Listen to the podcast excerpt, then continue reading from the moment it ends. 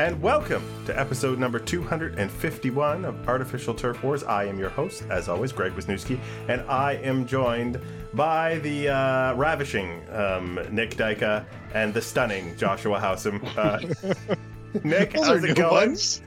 Oh, much better after that intro. Yeah, you see, I, I can brighten your day, boom, just like that. how's it going with you, Yeah, Josh? Same as Nick. Yeah. Yeah. Uh, yeah, so uh, this entire episode is dedicated to Vladimir Guerrero Jr.'s Gold Glove. That's the only reason we're here, right? yeah. Yeah. Uh, I mean, today was the day. Uh, Vlad Jr. collects the first Gold Glove of his career. Uh, Nick, you read it first. Are you are you pleased that uh, we have a, a Gold Glover? Uh, yeah, I'm sure Vlad's happy to get it. I don't. I was just telling you guys, I can't really parse defensive metrics when it comes to to first base or anything like that. Vlad looks like a good first baseman to me. Um, but that being said, I I watch him about you know 99% of the time, and the the other first baseman in the AL about one percent of the time. So that's that's really all I can contribute to to that analysis.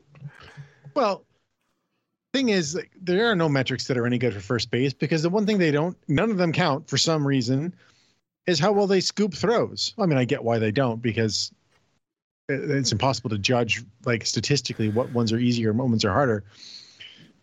So Vlad doesn't grade well, but I mean, first base defense isn't that like eighty percent of it?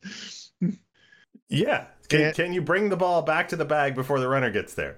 But through whatever methodology you come up with. Yeah. So Yeah. so I it's hard to say whether he was more deserving than anybody who was considered, but he was a deserving candidate. And you know, he played a really good first base. He'd occasionally have these weird brain parts because that happens. And the ball would go through his glove sometimes. Maybe the gold will help. But That's that's the whole point of the award is to reinforce the glove with gold thread. exactly. But he actually did. He played a really good first base, and it was kind of fun to see it. I Yeah. enjoy a man who otherwise appears to be built in a, a remarkably, you know, thick way, who can do the splits without hesitation. Like every time, it just blows my mind that he can do the full stretch. I I have pain in various areas Greg? when I when I watch him do that. I have some great news for you, Greg. You are going to love Ji-Man Choi. oh my goodness. Okay, so that's the end of the pot. Uh, hmm, that's a little short, guys. I think we're gonna have to do something else. How about? And I'm just gonna propose this just off the top of my head. How about we make up a whole bunch of categories uh, in a year-end review, and we go over our answers for each of them off the cuff. And Perfect. we're going to make up listener ones too. Well, yeah, obviously we're gonna do the live looking at Twitter and throw listener categories on as they pop up because this is a live show, like it always is. Um, Yeah. Okay. Well, we'll, we'll, we'll get to the listener ones later because we have to have time for people to submit them. We'll start with the preliminary categories, uh, which we've done in years past, and I, I think we're going to revisit the well on these these tried and true ones. The player we most enjoyed watching, um, Josh. Who really warmed your heart? Who made you you want to come down and sit and watch Uh? I have two answers for this because the two players, the, it was only one side of the ball. Mm. I loved watching Raimel Tapia offensively. He's a terrible hitter, but it's just chaos when he's up the plate or on the bases. Everything he does is just a little bit turned up to 11. A little bit turned up. That doesn't make any sense, but he's just really entertaining. He takes these massive cuts and he's not very big. And then he does wild base running with his hair flying, and ah, it's just really fun to watch. And then Chapman on defense because the Jays haven't had a good defensive third baseman like that in a long time. Yeah, you got to go back. What, what was what was Donaldson's last year? 2016. And yeah, well, no, 2018, but he wasn't this great third Yeah. a third baseman by then. But it was just it's not so much about the flash, which Chapman has, but just how often he made really difficult plays look really easy.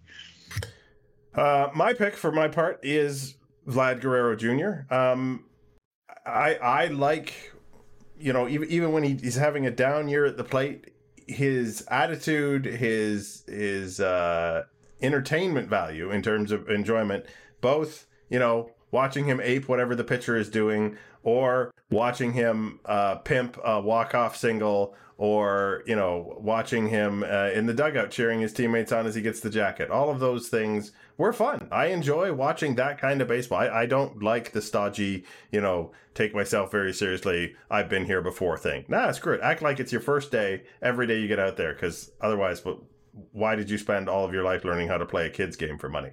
So vlad jr.'s my guy. Nick who you have? Uh, yeah, jumping off the kind of like entertainment value thing, George Springer for me, he does a lot of the the same things Vlad does in terms of like having fun and you know dancing in the dugout and stuff like that. He also is like always going all out when he's on the field. Like you'd see him bat with like a bionic arm brace on the, the arm he had bone spurs in, and then he'd go out to center field and like dive into the wall trying to make a catch. So well, uh, that's pretty entertaining to watch. Even in that last game, they, which I'm sure will come up again at some point, he got hit the day before by Luis Castillo, which may have been intentional, but he still ran wrist first into the fence to make a catch. So he had a bit of that chaos energy on defense too. So I like that. I, I think what what is being unsaid here by us because you know we were asked to pick um, pick someone and, and talk about them is that's hardly the only fun people to watch on this team. Like we probably all could have picked three different players. If if anything worked for this team, it was how entertaining it was. Even when they were on a rough stretch, they were they were in a good mood about anything good that happened, um, which I think was was really different for uh, for a Blue Jays team. I think we've we've seen some teams that really got into navel gazing over the years, and I'm thinking all the way back to like 2008, 2009, ancient stuff. So a fun season overall, despite how it ended. I mean, we could say that a lot of the time. Um, okay, player we least enjoyed watching because, you know, when comparing to Vlad Jr. and Raimel Tapia and George Springer, uh, someone's going to come up wanting. For Nick, uh, who was that? Uh, for me, it was Jose Berrios. Uh, I think the thing that made him so dependable and good for all those years up until 2022 was that you know you could send him out there every fifth day. He could log a lot of innings for you. And they continued to do that in 2022 but those were not often good innings. And Berrios got hit a lot. And it's not fun to watch because unlike a lot of other pitchers that get hit they just kept going back to Berrios, uh, hoping he would figure it out. Yeah. I, I, I was actually originally going to go with Barrios as my pick for the exact same reason. It's just as when you watch guys who don't miss bats and they just get hit and hit and hit. And even in the games he pitched well, he was a, a lot of rifles at people. it's just like, yeah. what? Like, it was just really tough to enjoy his game. So I, originally I had Berrios, but then I picked Julian Merryweather because it was just so damn frustrating. Like throw something that moves, you know, like mm-hmm. change your fastball, cutter, sinker, something, not this 97 straight down the middle every time. change it up. You're not What's... throwing 101 anymore, so you're not doing well. What's the deal? Why don't they send him to the Dunedin pitching lab or something? I have n- no idea. He went down for a rehab assignment he, he got hurt because he's Julian Merryweather. Um, and then he was in the minors for a bit before he came back. And I don't know why they didn't get him to work on it. He dominated the minors because minor leaguers can't hit at good velocity as well. That's why they're in the minors. But yeah, it's like give him something because it does not work in the major leagues. Um, on the vein of the opposite of just throw something, don't throw anything down the middle, throw something. I, I picked Yusei Kikuchi because Good lord. It's a fastball. You should be able to find the strike zone with your fastball if called upon, even if you have to throw it right down the middle, because I think Yusei Kikuchi's pitches do move enough to survive the down the middle thing. And he couldn't do it. He had better control of his breaking pitches nine times out of ten than he did his fastball. I don't understand how you could be a professional for this long professional pitcher throwing 96, 97 miles an hour, and you can't throw your fastball for strikes. Infuriating. Absolutely infuriating. Okay. uh, favorite moment though. Now I, I think I think we should decide for sure what what the best moment was here. Uh, Josh, what do you have? The best? What, what do we, Favorite, your favorite. What what you know? We we can change someone's mind here if we have to. Okay. For me, it was Alec Manoah's appearance in the All Star game. Yes. I think it's. I think we we've been doing this episode. I don't know for five or six years, and I think I picked All Star appearances things for three or four of them. But oh no. there was a lot of great stuff from the Jays this year. I could have picked the, the 28 run game, or was it 29 runs against the Red Sox? 28. I could have. I, I, I could have picked Bo's go ahead home run against the homophobe for the Rays, but instead, like Alex Manoah's coming out party in the All Star game when he was mic'd up and just carving through the National League All Stars, and it was just a just an absolute thrill to watch that. Three punchies. Let's go. Let's go. All right, Nick. Obviously, you're going to be completely on board with this since he illustrated how great a moment that was. Yeah, I mean, it. W- I thought I was great too, just because the Jays did get to the playoffs this year uh, after you know the kind of the heartbreak of getting eliminated the last day of the season last year. For me, I'd say the the Jays clinching the the wild card was was probably the the best moment for me, and it's always fun. You see them celebrating and you get all the quotes you know brian schneider's never don't celebrate this and yeah it's it's you know it's Brian, Brian Brian Schneider? Schneider. oh, sorry, on the Expos? John Schneider. Yeah. um, yeah, yeah. So I'd say that was my that was my favorite moment because you know you were reminded how how few seasons do end in in making the playoffs.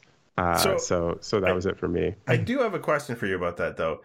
That Yeah. was not a clinch celebration that had anything to do with what the Blue Jays did on the field. That like day. they they clinched, Yeah.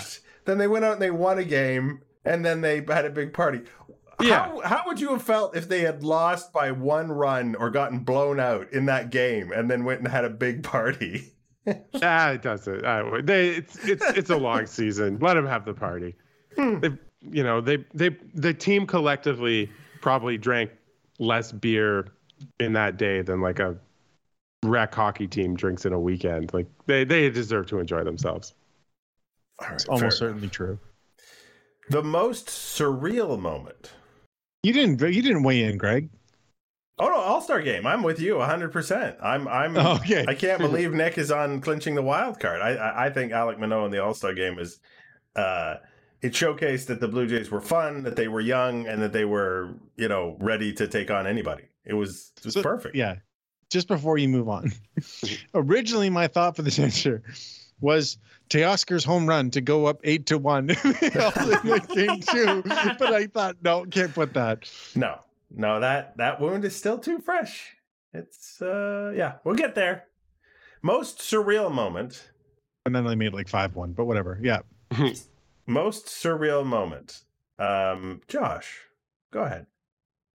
Um, yeah. So I have to say this the way I wrote it. The the game tying double against the against the Mariners in the wild card. The double that went loaded. what 130 feet. Yeah. With that. Um Well, Yeah, it's, it 100 was- it's it just- 110 to second base. I There needs to be a way to score something like that so it's not a Double. I don't know how you would score it, but So, we need to we- petition Major League Baseball to change how that's scored. I have to share some inside baseball. We have a little we make a document. It's not live, unlike Greg's joke at the front of the podcast. where we write these down. And I wrote game time double versus Seattle. And Nick responded, Don't you dare call that a double, Josh. Oh, um, he's right, because it's insane to call that a double. For me, it's it's just the the moment when fifty thousand people went silent. Yeah, it's the Uh, the randomness of the universe manifesting itself in professional baseball. I don't even know how to follow that. That's perfect.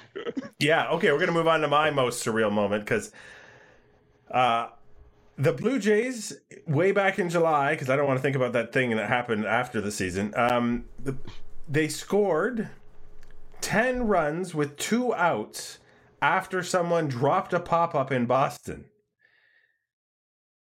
which was not in the same inning as an inside the park grand slam, which would have qualified for my most surreal moment, except that this happened later. And the Blue Jays scored 28 runs. But I do, I've never seen anything as weird as, oh, there's a drop pop up. Well, obviously, the, the the universe, the randomness of the baseball universe, has decided that the thing that's going to happen because you drop that pop up is a, is a double digit run tally. So that was one of the weirdest games I've ever seen because I, I joined that. I st- I was doing something. I, I don't even remember what, maybe having dinner, and I turned on that game when it was like eight three or something. So or whatever the end score was before that inning. so I was just like, what the hell did I turn on here? What is going on? Yeah, that was that was special. The Red Sox, man, Oof, that defense was bad. It was amazing, just amazing. So, uh, biggest breakout. I will start with the biggest breakout, just to bother the two of you. Danny Jansen. Gosh, I thought he'd never break out. but apparently he did. He keeps getting hurt, but I, I'll I'll acknowledge he broke out at the age of ripe old age of what, twenty seven? 28. Um, obviously his breakout was guaranteed. Yeah. Right, Nick? We've been we've been wishing for it for years. Hmm. Promising it, Nick. Prom- promising, wishing, same thing. and it, it is 27. Next year's 28 season. Um, yeah, I, I, I, it's hard to argue with that. That he did. He definitely did break out. Um, I put Kirk there with him, the two catchers, because Kirk broke out. I I had to go with Kirk in some sense because last year on this episode I promised him I was going to go with Kirk this year. So, but I think it's true. I, you know, he stayed healthy for pretty much the entire year, and yeah, he posted a 372 on base percentage, which led the team, and he played way better defense than anybody expected. So, yeah, Alejandro Kirk. Nope. Nick. Yeah, um, I don't disagree. The catchers, I think, both really did break out. Just to to add somebody on the pitching side, I think I personally wasn't expecting Alec Manoah to have the kind of season he had, and I think if we were having this conversation this time last year, we'd probably be talking about him in in a little bit of a different light. I think we all thought he was going to contribute and be a be a good pitcher, but I mean, he had an ERA under two and a half in 200 innings under two and a quarter. two and a quarter, right? Yeah. So like, that's I mean, I don't think we should expect almost anybody to put up those kinds of numbers year after year, but um, he's really established himself in the front of the rotation in a way I don't think I was expecting coming into the year. I think that's hard to argue against too. Like. It, it's an objectively he broke out in a big way. I mean, he he broke out a bit last year, but then he just took another level, another step forward this year, especially with the innings and just being able to go that deep in the season. Um, he finished second in the American League in innings or third. Yeah. So and, yeah, amazing, amazing job by Manoah. Um, I was also going to bring up the innings with Manoah, so I'm glad you pointed that out because I think that's the part that um, that maybe we would have thought at the beginning of the season was going to be a problem. Was it was going to be like, okay, well, you're doing great, but the Blue Jays have had lots of times where they've limited uh, or tried to limit in- innings, you know, late in a season to try and make sure someone was in good shape, and Manoah just didn't even think twice about it. Uh, the biggest disappointment. Gosh, I see the same name showing up a lot here. Um, Nick, were you were you disappointed in in someone on this team? Yeah, I not to not to drag Berrios too much, but he he had a pretty bad year, um, and you know they were really counting on him to be one of the the anchors of the rotation. Uh, and aside from well, he was an anchor in the sense that he kind of dragged it downwards. yeah. yeah. Yeah, no, I, I mean, I think you know, like a lot of people who follow the Jays, it's like, what are the next five years going to look like? Because you know they're committed to him uh, for a while. So hopefully he, he can turn it around. Six. yeah. Like I don't know. Did you, I? I mean, you know, I I'm not able to ascertain any like what what happened. He he was one of the most consistent pitchers in baseball, and like Josh said, like he was just getting getting hit so hard. Like what What's what, what what's wrong? I look. If we could answer that, we would be doing something other than recording this podcast. yeah. his strikeout rate just plummeted, despite no tangible change in his stuff. Uh, was it just bad location all year? Was it pitch mix? Was he tipping? It could have been any kind of thing. He led the league in earned runs allowed. So is he like it just raw? He gave hundred earned runs. He was the, had the worst ERA among qualified pitchers in baseball. He led the league in hits allowed, and his strikeout rate, like I said, it plummeted. It was a career low in well in the number of games he'd pitched. He had, he had lower only in shorter seasons. So I, it, it, I totally agree.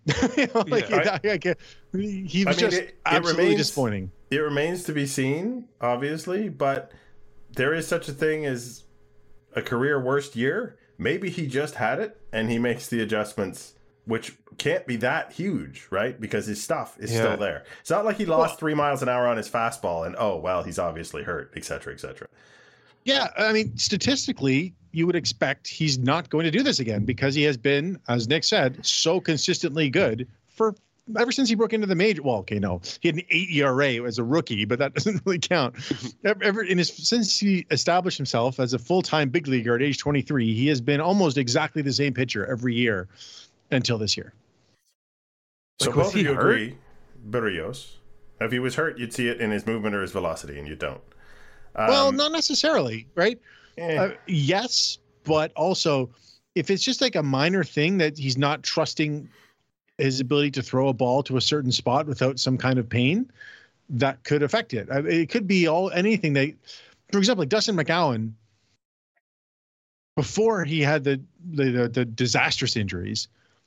His stuff was the same, but his command was all over the place because he was dealing with something. Like elbow injuries specifically, more are are typically more lo- location related than stuff and then knees and other body parts it's just shoulder ones where you really really see difference dips in their in their uh in their metrics Cool. Um, I'm going to move to my biggest disappointment, which was Raimel Tapia. Um, the what are you expecting from tapia well, okay, this is the thing. He was supposed to be a an adept or decent left-handed option in the outfield. Uh, he was hyped up as having, you know, obviously, you know, maybe a little more power, uh, a little more uh, than he had had in years past. Um, and I think he was, you know, supposed to be a decent base stealer. And I don't know that Raimel Tapia did any of those things well as advertised. Um yeah the weird thing for me is that he just stopped walking. Last year he walked 40 times in well maybe maybe not it's actually the plate appearance difference makes it not as bad but still 40 times in 533 versus 16 in 433 like that's still a big difference in walk rate. Um but otherwise he is kind of what he is. He's not very good. Yeah, he looks like like he, you know he was never like a average offensive player or anything. He's always kind of been like you know hit 270, not walk very much, not hit for much power. Yeah, and playing in Coors right. Yeah, I, I, I guess when they traded for him, I, I we might have just well kept Randal Grichuk. You know, at least he was he had that that handsome look when he dove and missed balls in the outfield. What are Um, you talking about richard Tapia is the best when he's diving and missing balls man yeah. when he knocks the wind out of himself, yeah, that's awesome. All right. Oh, do I have to do the next category, Josh? Am I contractually obligated? It says rock Yes. bottom here. Uh, Josh, what what was? In case people They were up eight figured to one. out. Yeah, yeah, they were. they were up eight to one in the postseason go winner like elimination game for them, and they freaking lost. There's no Oh. lower bottom than that, even though you're Gosh. in the postseason. Josh, not up eight to one, up eight to one in the sixth inning. No, they didn't make it to the sixth up eight Sixth, one, did fifth? they? Oh no, no, yeah. they did because Gausman was into the sixth. Yep. Oh yeah, they, they scored the eighth run in the bottom. Of, oh my god, that ugh. Wow, we made it worse for Josh while we were reviewing it. That's cool. And then and then after the the nonsense, they were still up nine to Nine, six eight. with two Nine, outs. eight. No, no, nine to six. Yeah. with two outs in the in the eighth inning and lost. They scored an insurance run. Nine eight. Oh my god. It's amazing. It was just amazing. Yeah, and there were- and John Schneider did the right thing. He went to Jordan Romano for as many outs as he could possibly get out of him, and it still didn't freaking work. Yeah, it was nine to five when the inning started. Yeah, if you, if your bullpen can't get you uh, more outs Six than outs. runs at any point, hmm, Yeah. it's over. Uh, yeah, I have no, I have nothing to add really. I mean, There's no other it is. answer, right? No, I mean, I don't know, Josh, if you saw it, but Josh and I went to the game together, and I got like about 50 text messages with a picture of Josh and I. I sent it to you. real, real sad on Sportsnet. Uh, I, I think it was probably eight six around. I'm guessing it was eight or no, it was nine six. It was nine six. Yeah, Yeah. so it was when Carlos Santana was up against Romano. I'm sit. It's really funny. I'm standing there with my arms crossed, just stony faced, and you've got your hands above your mouth, just all nervous and worried. And we well, and we were right. and we were correct. Yes, that's so so true. All right, enough of rock bottom. What was your biggest surprise, Nick? Oh wait, no, that's yeah, it's it's that they didn't win that game. I mean, you, you, like you know, I I remember I met up uh, with my my brother after, and a couple of his friends, and to try to put the positive spin on it, their comment was, "Hey, at least we can say we saw something historic." Oh, Uh, but I mean that that kind of playoff loss doesn't doesn't happen very often. So I I mean ever. Yeah It was like, they were the first home playoff team to ever blow a seven run lead. yeah. So I mean I have we a were hot literally take. talking about it. Like we we're Yeah. talking about the Sunday game, like what was going to happen the next day, and oh, here we are. I have I have a hot take. As strange as it is, the Blue Jays. Who was starting the next game? Stripling. So Ross Stripling starting versus I don't know who was someone fantastic for Seattle without Gilbert? George Gilbert? Springer. I don't know. The Jays, the Seattle offense is bad. right? Like they Really? don't have many Is it? good hitters. Is it? Yeah. Doesn't The sound Jays like it. bullpen was just worse in that game. No, like I absolutely believe that Ross Stripling against Logan Gilbert is was basically a coin flip, even without Springer. Now, without Springer against Houston, they would have got mm-hmm. destroyed. But well, that's the, the Blue Jays managed to get themselves the privilege of being the first person to eliminate someone on the way to getting eliminated by Houston. Because they got eliminated by Seattle, Seattle got eliminated by New York, New York got eliminated by Houston. Presumably, you know, we're just going to continue. presumably, what Phillies are going to win this damn series? All right. Biggest surprise was that they didn't win that game for you, Josh. Surely you can steer us away from the debacle that was the end of the season. Well, what's funny is that this debacle is going to take us right back to games against Seattle because because uh, it yeah, it was just that Charlie Montoyo didn't even make it out of June. I thought that once he entered the season, it would have had to go way way wrong for him to get fired, and they were still in a wild card position when he was fired. But they weren't playing that well. I think they were five games over 500 or something like that, and objectively things were going very poorly, especially in that in that Mariners series. But I just didn't see coming. But well, let me say that I wouldn't. I never would have predicted that before the season. At the time, it seemed very likely to happen. Yeah. Well, we said that, I think, in the preseason. We said this the Charlie Montoyo's their guy. Obviously, not anymore. Uh, my biggest surprise was the, the Jays beat the Red Sox to a pulp in a way no team has ever beat the Red Sox to a pulp.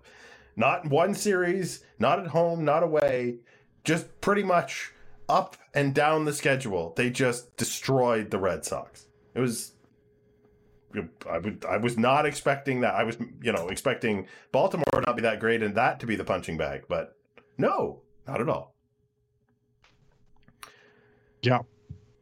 I mean, it's really fun being able to say that to the point where, where, uh, where Joey, Joey, Alex Cora was out saying like, "Hey, if we flipped our record against the Red, the Jays, we'd be in the postseason." Like, well, that's how bad it was. Yeah, that's how much worse They you were weren't- than us. Figure it out. they weren't a bad team either. Like they weren't terrible. They they finished a few games under 500, right? Like it's not like they were the Tigers or something. no, that's why he could say Yeah. something like that. Yeah. And who do we love more than our listeners? Time now to hear from our listeners. That just seems silly.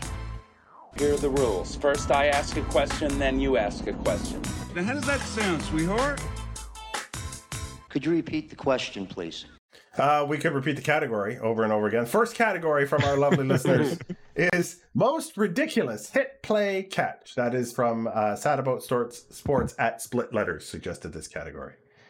Most ridiculous play, Nick. You go. Okay.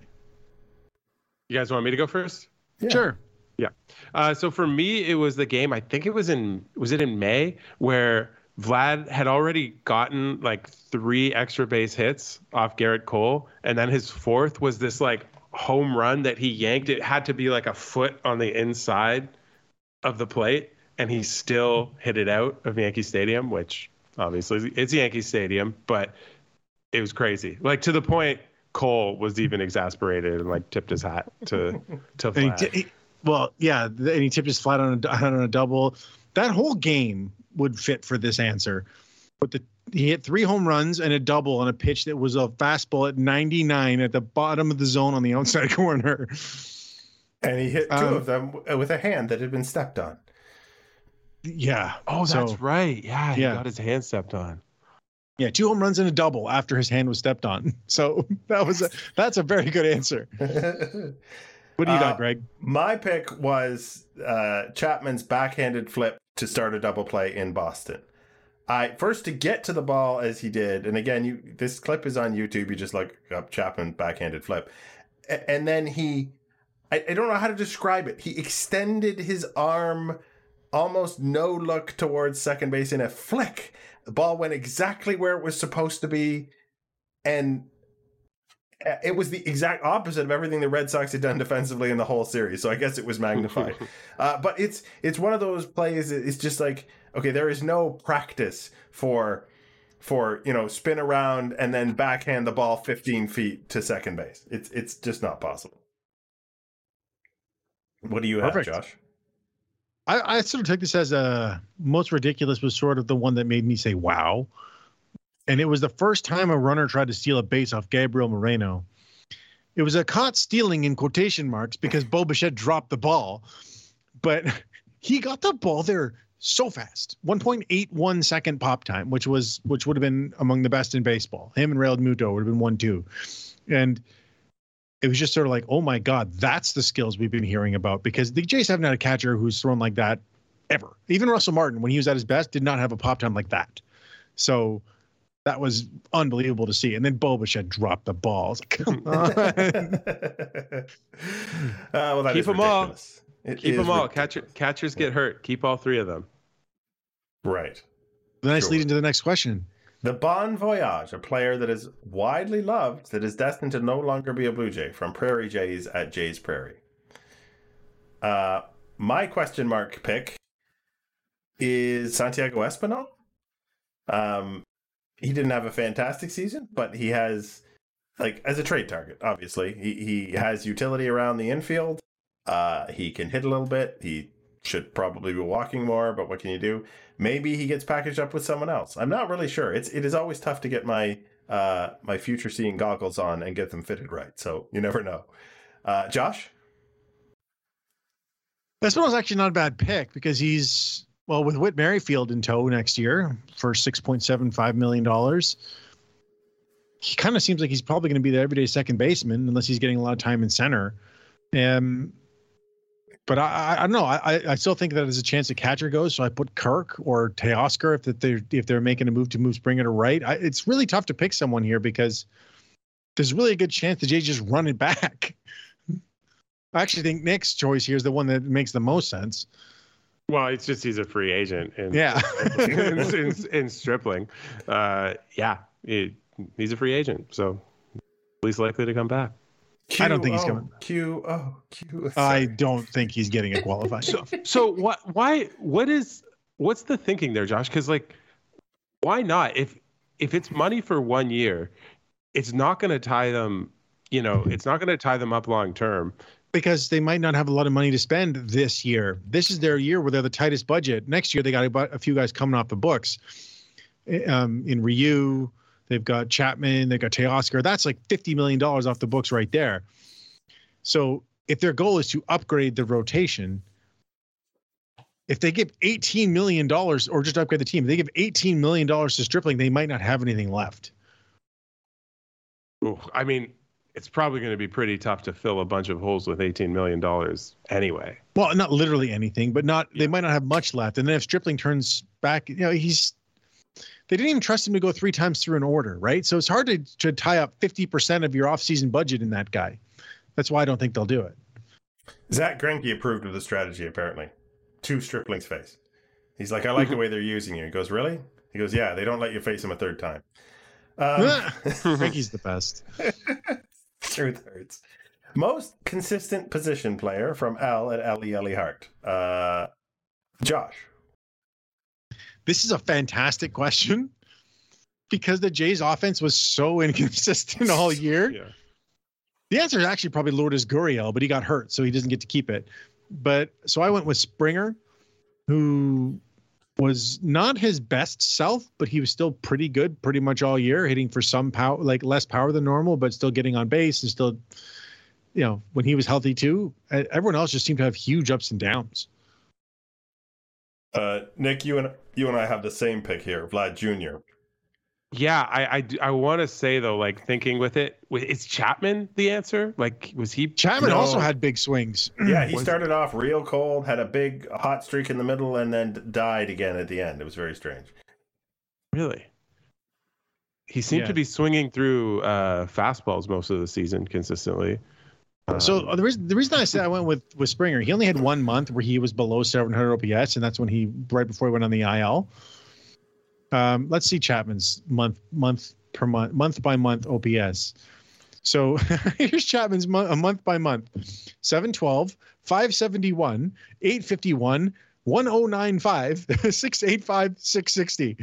Not Just- consistent. yeah, so I Yeah. couldn't be more wrong. That's why you don't go with your. that's why you don't go with your gut. That's true. Yeah, th- there was nobody on this team who was good all year round. Like it, we could have just picked Bo Bichette and said, "Please, please That would do have been, not." com- Look. been completely Mhm. wrong. Well, I mean, he was consistent for five months. Yeah. No, Vlad is actually a very good answer because he, aside from, oh wait, no, maybe he wasn't. Yeah, no, Vlad was mostly good. He had a couple bad months, but he was mostly the same guy otherwise. So that's that's not a bad answer from you guys. All right. Um, from previous years, we also have listener categories. We have, of course, Josh's favorite. Would you Would you like to? You're going to criticize my pronunciation, so away you go. It's Bonafide or Bonifacio. now explain Bonafide or Bonifacio for those who don't understand that reference whatsoever. yeah, it's actually Bonafide or Bonifacio. It's it's a joke from. This started on like ESPN's Fantasy Focus baseball podcast. And then there was a stinger where it's like the guy's like Bonafide. They're like, uh, it's Bonafide. You're welcome. it's really silly thing. But the concept is the guy whose performance is real and you can take it forward, and the guy whose performance is a bit of a mirage and you're expecting a step back. especially a veteran with a I, I read this definition especially a veteran who had a track record as being something and appears to be very good that season that's the ultimate bonifacio Sure, but hmm. the Jays don't have enough guys for that. So we, we take it a little more liberally. Just think, is the breakout real or not? nick Yeah. Bonafide? So for Bonafide, I put Alejandro Kirk. He's kind of owned those offensive skills throughout his time in the minor leagues, so it's not super surprising to see him put it together like that in the majors. And for Bonifacio, I said Alec Manoah, not because I, I think he's going to be anything less than a really good pitcher, but it's just, you know, a two and a quarter ERA is that's like peak Pedro Martinez. So I, I'm not going to expect that going forward. Well, that's actually a really good comp to what we did last year. Both of us picked Robbie Ray as our Bonifacio last year, and it was the same concept. It's like not that we thought he was going to be bad because he it was just not do that again, and he was. He he had a three seven one ERA, but two eight four with Toronto. So I think that's kind of what you're saying again, right? Yeah, exactly. So my bonafide is ross stripling which is a it's a it's a it's a chancy pick but i think he has now basically for two years done more than we would expect of him and has been used again as we said in that way where he doesn't face the order a third time so he is very, very good in the roles he's been pressed into. So I gave Ross all the credit for that. My Bonifacio is Danny Jansen. Just upset the two of you. Yeah, yeah. You're you're talking to two people who don't want to hear any of that. You're cut, Greg. Nick and I are taking over the podcast. I figure four years of a of an OPS somewhere in the low seven hundreds is is a sign uh, that this year was was his Bonifacio year, but we shall see. You're saying he's not going to pace for 50 home runs next year? I am saying that with, with all of my all, all of my simoleons here. I'm not. Josh. Bonafide. Um, so I, I- had the same bona fide as, as Nick. I agree with Kirk, and, and for the exact same reasons that the skills have been.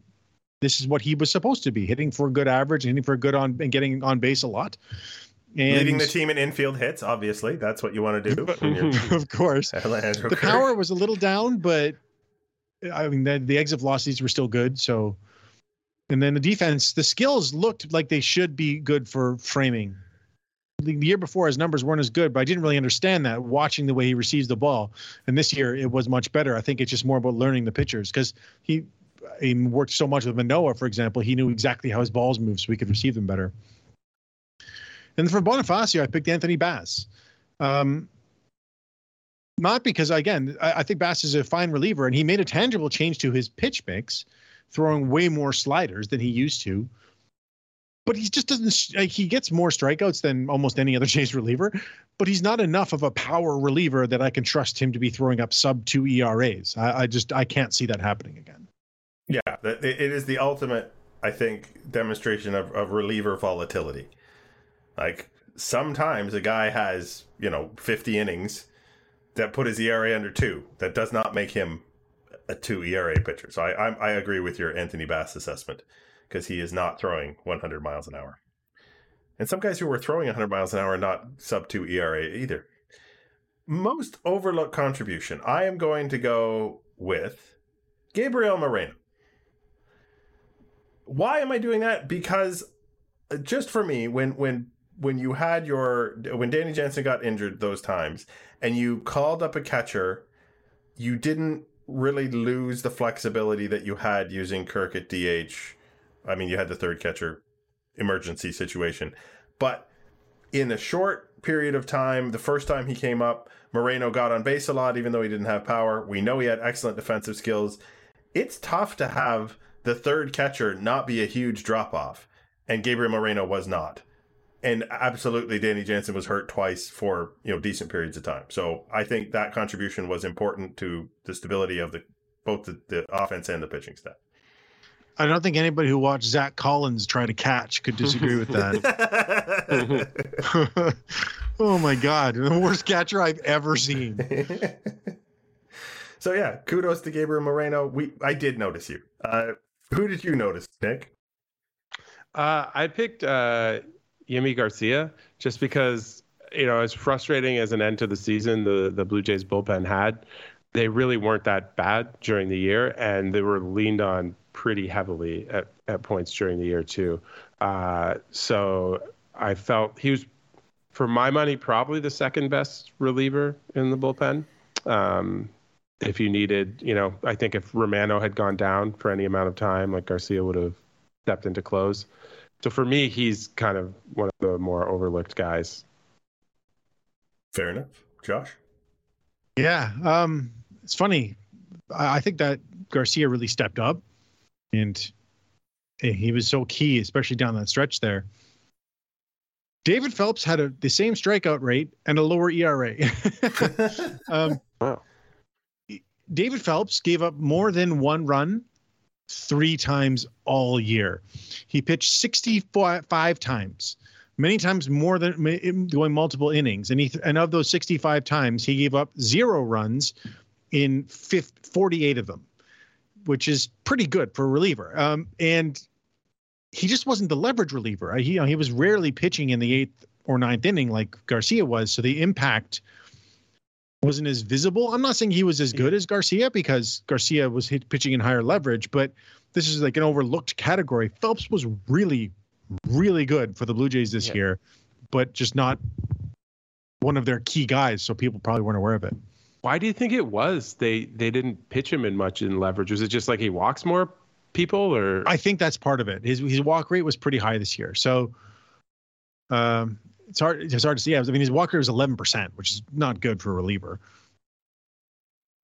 But who knows? Um, they, they just didn't. I mean, they on days when other guys weren't available, they were fine using him there, but that wasn't his main role. Maybe, maybe it's because of his ability to go more than an inning, which he did 14 times. We have uh, next the best worst first impression. And for the first time, I think we have a genuine consensus on the best first impression, which was Kevin Gausman. Yeah, I mean, when you start off start off a whole month going, you know what, I'm just not going to walk anybody. In addition to being give up awesome. home runs. Hmm. Yeah, Yeah. It's it's it's a testament to how good Gausman was that the Jays lost the reigning Cy Young winner and it didn't feel like the rotation took a step backwards at all in terms of that that that role. And, and like Gausman just was every bit as good as as Ray was, I think. yeah, better I would say, but um, Yeah. or maybe not. Well, you mean as good as Ray was last year, in which case I would totally Yeah. agree. But uh, yeah, but, I mean, especially like you said, first impression through his first five starts, he gave up zero walks and zero home runs. That's it's a man in control of his own destiny. That's what that is. He is. he didn't give up a home run until his eighth start. Okay, so my my theory is the BABIP gods saw Gausman not walking anybody, not giving up home runs, and they're like, we got to mess with him somehow.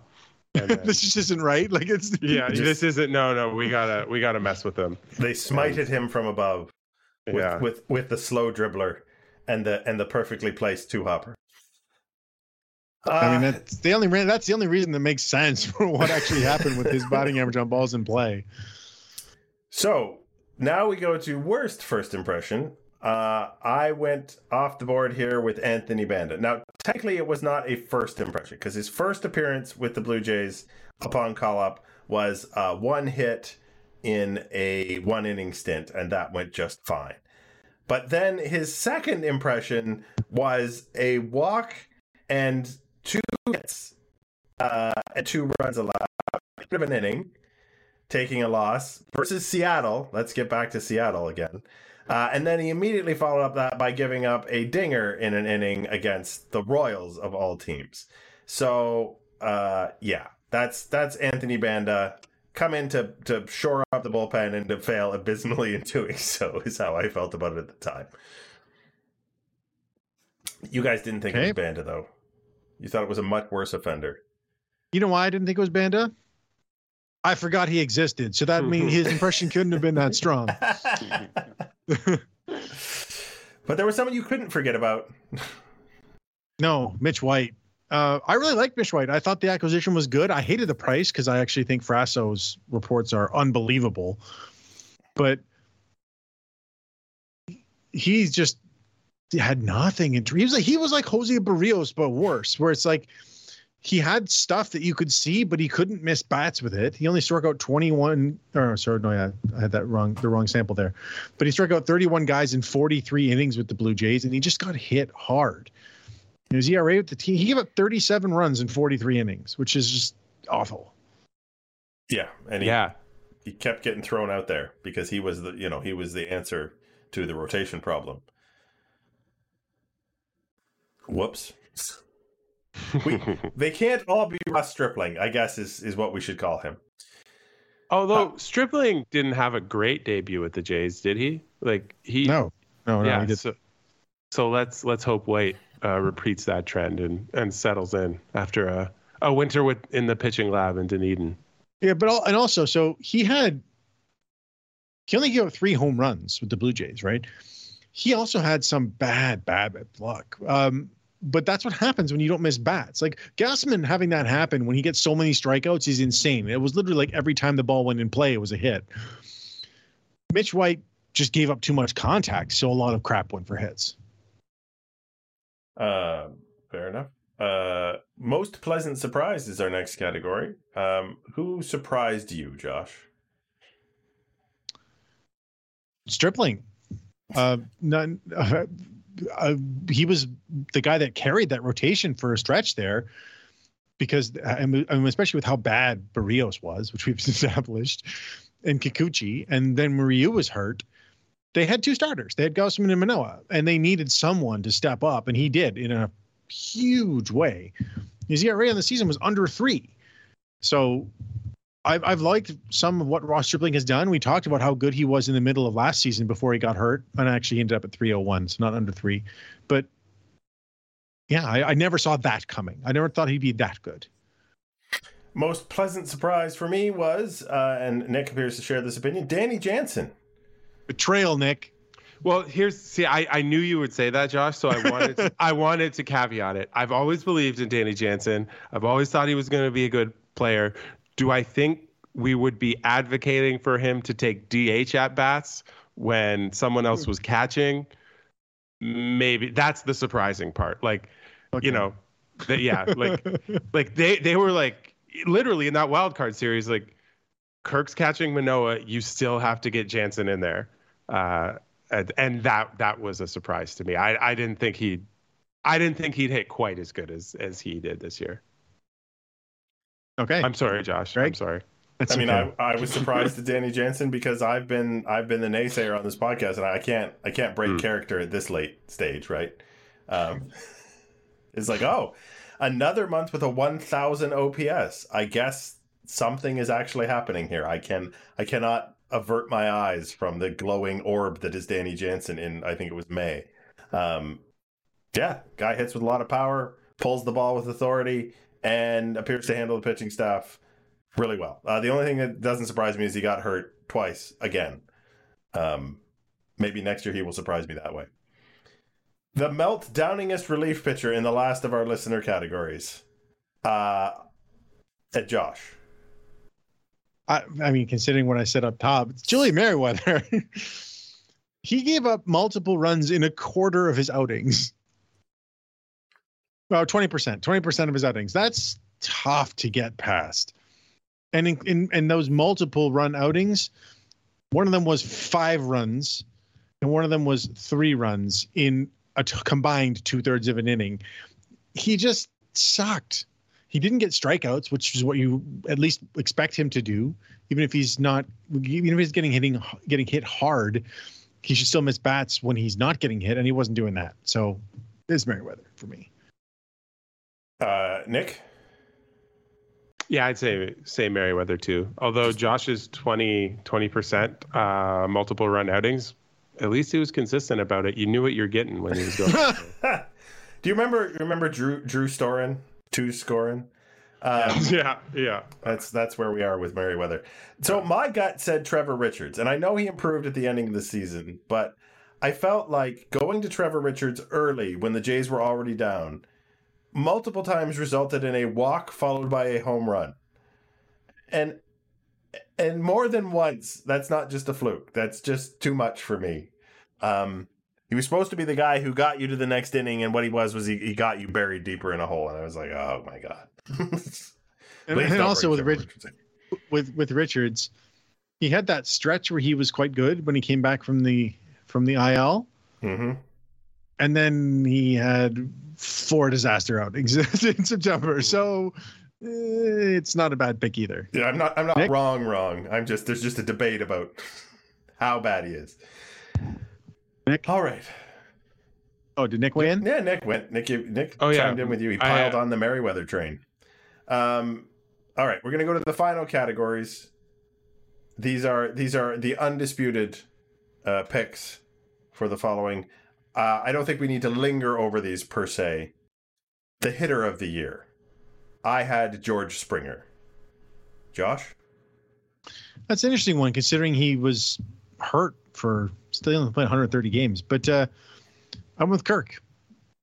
Well, only played 139 games, so I guess that kind of takes my argument out of the way. Nick. Yeah, I, I'm I'm I'm with Kirk too. Just be because I think they both had an awesome year. Springer had a great year too, but just how Kirk's profile fit with this Jays team. Like he was one of the only players who walked a lot. You know, he he has he took better at bats, more patience. Um, he didn't strike out much. That that player I think really helped the Jays because you hear I feel like a lot of people now are talking about they need different hitters with different profiles, whether that's lefties or, you know, high on base guys or whatever. And I think Kirk helps them in in all those ways. So that's why I went with him over Springer. All right, I I, will agree. acqu- I will acquiesce. I will just say that as the Blue Jays went, so George Springer went. So you know that's got to be worth something.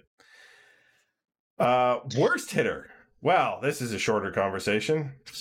Nick? There's only one answer to this. Nick, He's a good defensive center fielder and fast. yeah, So okay, so Bradley Zimmer is obviously the answer we're coming to here. I agree with you, Nick. I thought he should have been on the on the postseason roster over Jackie Bradley Jr. who also Well- cannot hit. Neither of them were playing when the Jays were were up in the Oh. late. It no, no, no, no. Okay, yeah, that's enough about Bradley Zimmer. If we're gonna have to go there, all right. Picture of the year. Hold on a second. We got to talk about how bad Zimmer was for a second. Okay. Just- Hey, he could get a World Series ring, couldn't he? um, yeah, he did play nine games with the Phillies. Yeah. Um, he had he hit 101 with a 200 on base and a 213 slugging. I mean, you like the separation between the average and the on base. when you have no batting average, I guess that makes Yeah. it a little easier. But also, the funniest thing about Zimmer is that up until the very last game of the season, he had only had one RBI for the Blue Jays that was not himself. Oh man. He had three RBIs and two of them were on home runs. clutch, so clutch. Not great. no, not great. Okay, can I go to pitcher of the year now that we've Yes. stewed in oh, Bradley Yeah. Zimmer? I say Alec Manoah because lots of innings, two and a quarter ERA, even without the strikeouts there. Man, I wanted Alec Manoah on the mound every single time that a game started, even though it didn't work out in the playoffs. In that first game, which we don't even talk about losing because the second game was so bad. Josh, yeah, I agree with you. One of the incredible things about Manoah is he did not give up five runs or more at all. Every game he pitched, the Jays were in it. And in the four games where he gave up four runs, he pitched into the sixth. So he kept the team in games every single time he took the mound. And you can't really ask for more than that for a guy who makes all of his starts and throws 196 innings. Yeah. Nick, though, you you have a different angle. I I just wanted to include him because we've done this like year up, like year in review show, and like we barely mentioned him if at I all. totally With agree with this decision. with with Jordan Romano. I mean, he's be, like you kind of take it for granted. He's been like a super elite closer. Like in now it's like 130 innings over the last two seasons. Um, Uh, interesting Yeah. side note: he basically had exactly the same season as last year, except under tougher circumstances. yeah, Like, and Oh, his leverage index was off the charts. He usually, every time he came in, the game was on the line. He had very few easy Hey, saves. Hey Josh, uh, just in case someone at home, definitely not me, but like someone else doesn't know what the leverage index is, what would that be? definitely not me though. Oh yeah. So leverage index is a stat that it's a number that uses the the leverage uh, your average entrance of a game to to measure what the like how important it is when you're entering. Anything one is considered normal and anything above 2 is considered very high leverage. Right. So is one like one is like a clean inning then? Yeah. no, wh- Uh, one one so is coming into What is a the start of the game? Yeah, what one is coming into a, a clean inning in the in the first and and uh, no runners on. Uh, if you are in a you know you are in a tie ball game in the bottom of the eighth with the bases loaded and nobody out, your leverage is probably somewhere around like six, if that's where you entered the game. It's not that high, but yes. So anyway, so leverage index, the idea behind it is to measure how often you're coming into situations like that. And Romano's leverage index was so like I said two is considered very high. He was at two and a half on the season. Average. Average leverage index. Yeah. and just under two and a half. But the, he he was he was the second base was closer to eighth than it was to him. second place. Yeah, he's he might be so good over these last few years that we've taken him for granted, um, because we just, you know, kind of assume he's he's going to get the job done.